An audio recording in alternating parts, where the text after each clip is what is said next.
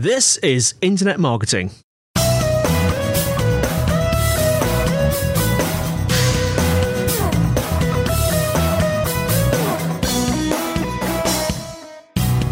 Brought to you by Site Visibility at sitevisibility.com. This is Internet Marketing Podcast.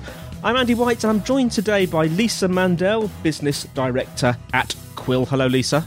Hello, Andy. Just to let all our listeners know, I am on the payroll at Quill. I am on the team, as it were. Today we're talking about brands becoming better publishers. Lisa, first and foremost, what changes have occurred in the sort of digital landscape to make it so important that brands become publishers? So, the way the market has changed in the last few years is that there's been this increasing demand for digital content that's come from a, a couple of different drivers. On one side, it's just become increasingly competitive for brands to reach, acquire, and engage customers online. Uh, one of the significant drivers of that is how do you make sure that you reach someone? And, and whether we like it or not, Google is still the main driver of traffic via search.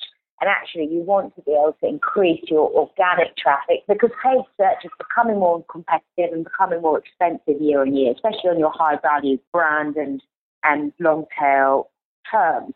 So they made massive changes to their algorithms. The first, all black and white creatures. First was the panda, then the penguin, and now it's been hummingbird as well.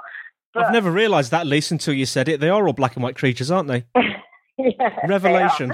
I know, and um, they keep it amusing and keep us on our toes, Google. But I, you know what, what they do say clearly in black and white is their on their webmaster tools that to help support your visibility and exposure, you will, you know, if you have fresh quality content, you know, they will, they're looking for that. They want to make sure that they deliver their customers the best user experience and they want to make sure that websites are delivering that best user experience and that is, is that experience of content and actually engaging with the content as well. They're looking for those social engagement uh, to be able to make sure that you are getting exposure through Google. The second is actually when you acquire a customer and they come to your site, brilliant, they're there. But how do you then frame that sale for them? Because customers have a massive paradox of choice. You can literally, you've got about 10 seconds of their time, if that, and then they're going to go somewhere else. So if you go to a website and you're looking for a, uh, a barbecue, say, and you get to the site and you're looking for this barbecue, and actually all you can see is a barbecue, and it tells you nothing about that product, why it's so fabulous, doesn't tell you about its its, its gas and cooking power, all these things that my husband would know, and I and I have no idea because he's so good at the barbecue. is uh, is that actually you'll then just leave and go somewhere that can tell you about that product. And really, we need to tell the story behind the product and actually answer answer these users' questions because if they're, they're looking for things, answer those questions so you won't lose them. And, you know, obviously we'd like them to, to buy your product. And then the third thing is they've bought your product, they're, they've become your customer, they should be your most important person, an existing customer. How do you then build brand loyalty? How do you keep that conversation going with them? And, you know, social media, um, you know, people just reuse it for things like offers and tools and, and, and competitions, but actually it's a great channel to help you fuel that conversation with them there. And actually, content is a key driver to help you keep that conversation meaningful and helpful, um, and maybe inspiring, inspiring or enabling, like Nike does. That Nike helps support its uh, its customers by giving them tools and, and tips to be able to go out running or play a game of football or mm. keep healthy, etc. So the world has, has changed and, and content is now becoming a, a key responsibility for brands to have to do. Lisa, what do you see as the challenges that brands face as they try to sort of evolve into publishers? So some of the challenges they find is that it's actually it's not natural to what they do on a day-to-day basis. So generally brands, you know, they either sell fashion goods, so they could be selling shoes, they could be selling holidays, they could be selling insurance products. You know, content is not something that is natural to them. They might they might have excellent people that work part of their team, but what they do on a day to day is selling is selling a specific product or or uh, helping that brand evolve. And and actually, now them having to become publishers is a different model for them because they need to think about how they produce content which reflects their brand, which has to be great quality. It has to be in line with what their target audience, you know, how it will resonate with them. It needs to be the right format for them, where their audience are in the right channel, potentially in the, in the right languages. Mm. So, and they've also got to be always on. It's, you know, there's like publishers, you've got to be responsive to things that happen in, in the news and happen in the market. They need to show that they are thinking about their customers all the time and, and, and having a voice so that they can engage and resonate with those customers. And, and that's incredibly challenging because it's, it's very new, actually, and people haven't thought about that. It's very dynamic, isn't it? And on the ball. Yeah, it's incredibly dynamic, uh, agile, some might say. Yeah, it's definitely challenging for them. And and also, if you think about it, a lot of brands, they're not just online, they're offline as well. And now you've got to think about both cases of how do you make sure that you engage with them in that in that way. And we work with a lot of financial service and insurance clients, and part of their challenge is okay, we, you know, we're experts around our specific product, but actually it's very technical information, and the way that we're presenting it at the moment to clients is not being able. Then they're not, you know, they're, they're finding that it's just it's jargon, and how do they make sure that they they adjust that content into that right format and the right tone to be as helpful as possible. And, you know, these brands want to speak in the same language as their customers. So what we try and do at Quill is really help them craft and identify that language and make sure that they can produce content which is right for the audience mm. and, and also right for the brand because it has to be in line with what their objectives are. Are they trying to enhance their brand? Are they trying to enhance their uh, revenues and, and leads and conversions or enhance user engagement, and then plan what they need to create based on that, and then find out and get responses and feedback from customers to see what they're engaging with. You know, whether that's monitoring their analytics online to see what kind of dwell time um, and time and site they're having around that, what content potentially supports a sale. That's really important for, for brands when they're planning content and they're planning that strategy is to have those factors in mind because it's not just about creating content for the sake of it. Not, I wouldn't say not content marketing. It feels like a new thing, but it's always had an important role, whether it's online or offline. Yes. But yes. now it's not just having a content strategy for the sake of it. It's about having a content strategy that has an objective that can help them measure the effectiveness of that strategy, like you do with any marketing strategy, and, and, and put a return of investment number on it and, and work out how helping you meet that. And we're working with clients, but you know, people in the industry are finding that it, it is having great returns, and it is actually having much better returns than traditional traditional advertising, banner advertising, um, and paid searches. We're not saying it should replace completely, but it just is another alternative to, to finding that you'll reach, acquire, and engage a customer these companies you just spoke about, how do they scale? I mean, they're they're, they're evolving into publishers, but how do they scale across all these different sort of um, channels, if you like? So it is definitely challenging for them to scale because if you've got to think about the number of formats and the number of potentially markets they're in and the number of topics they might cover. We work with a, a retailer that covers home and garden, DIY, fashion, electronics, etc. Um, we found that what we've done to support our clients scale their content production capabilities, we've built our own in-house proprietary technology, which is called the Quill platform. And and technology, you know, is something that can help companies scale because even the biggest publishers in the world can't work off spreadsheets and, and Google documents to be able to brief content out in a, a quick and dynamic way, and then also help that content production workflow because that is really challenging. Otherwise, you're increasing incredible amount of time and incredible amount of admin, and mistakes are going to happen. So we've built technologies to help scale our service and content marketing for our clients. And, yeah. and we think some form of technology, whether that is helping manage the content production workflow or help measure performance of, of the content or dynamically getting content out straight into onto your site using using technology like an API.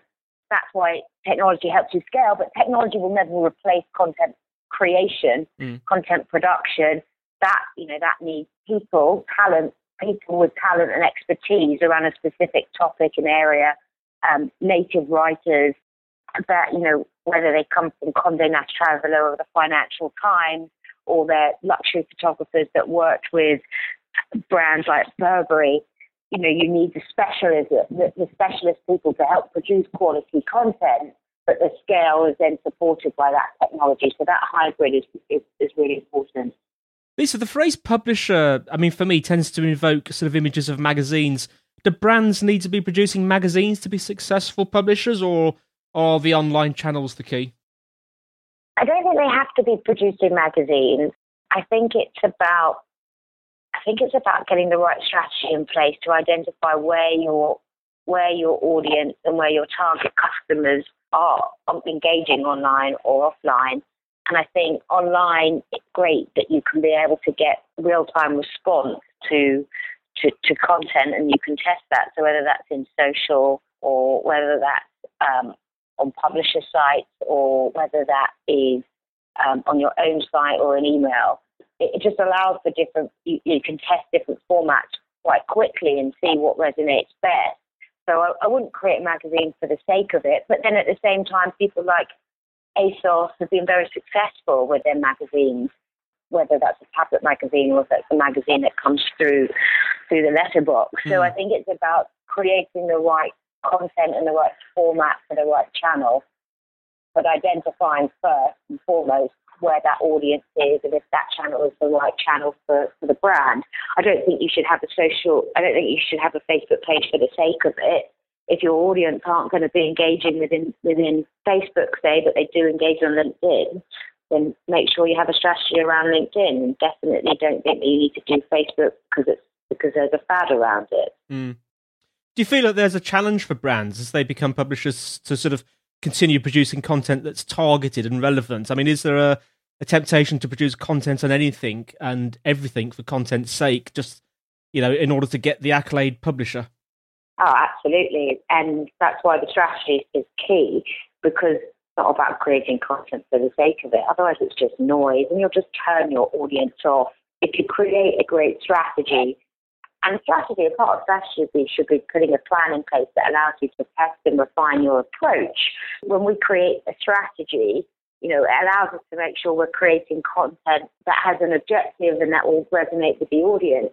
We, we work with our clients around understanding what content they currently have in each of their channels, who their audience is, what are those what are those objectives for them, what's the effectiveness of their current content, and looking at the data behind it to see uh, really what content is matched to which audience. Are we serving the needs of the different audiences? What are the gaps? What are competitors? And, and, and what's the best practice around this? And then just once we do all of that digging, you know, interviewing internal stakeholders, we do all of that digging to help us then pull together a really strong plan that helps us pull together these recommendations. And then we do the creative work and the creative thinking and once we get that content out, again, it's about getting results and looking at the data to see how people are responding.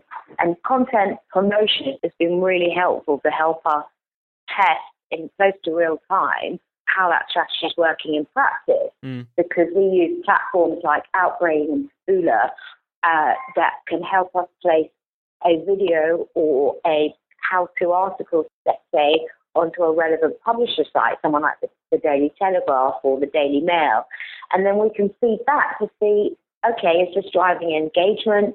Is this driving actually a conversion back to the brand?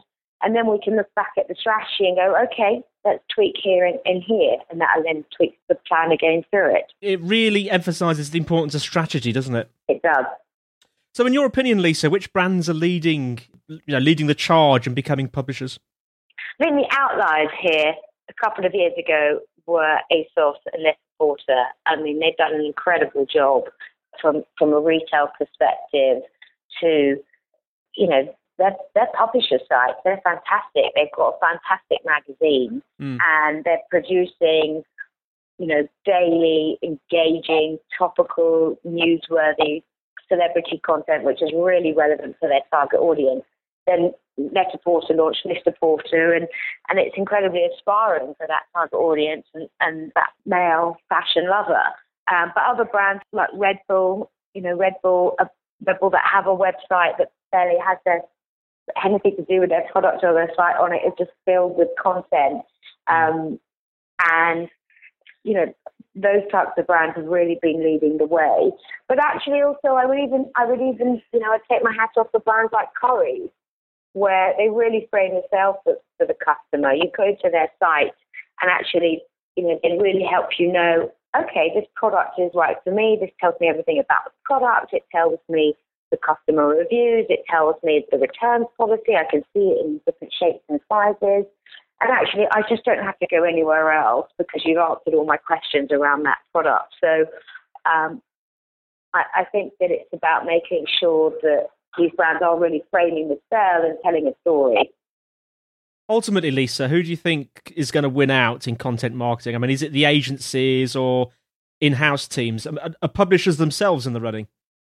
Win out, God. I'd like Quill to be the winners. Um, I think I think that um, I think the brilliant thing about this market and a brilliant thing about content marketing is there's not one correct approach. Even the publishers, they do everything differently themselves. Some people will have a fantastic uh, network of writers and content creators, videographers, designers, but actually what they struggle with in house is this editorial capacity and, and making sure that everything they produce is in their tone of voice. You could have something the other way around. You might have actually fantastic heads of content and editorial teams in house that actually didn't want to manage it, uh, a, a network of, of writers and they don't want to source these people. So I, I, I don't think there's one correct approach. I think it's about finding the right approach for that business.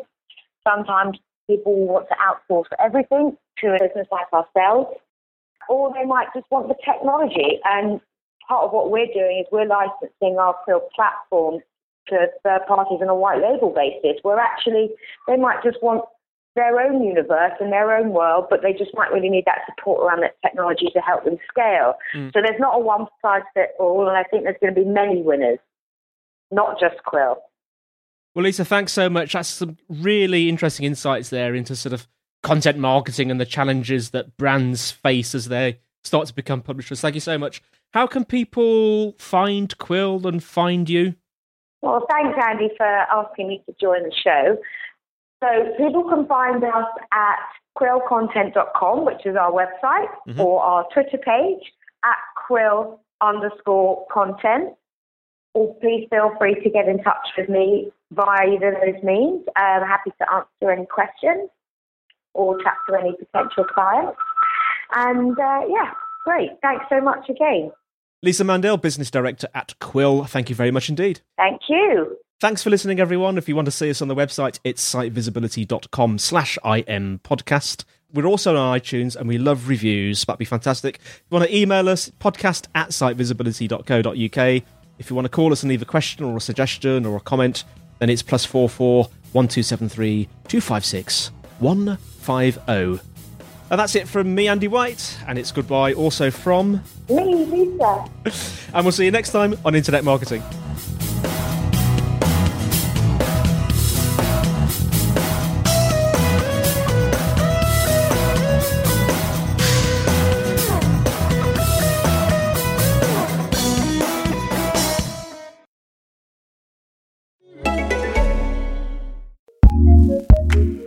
What's new in podcasting? Here's what we love, courtesy of ACAST Recommends.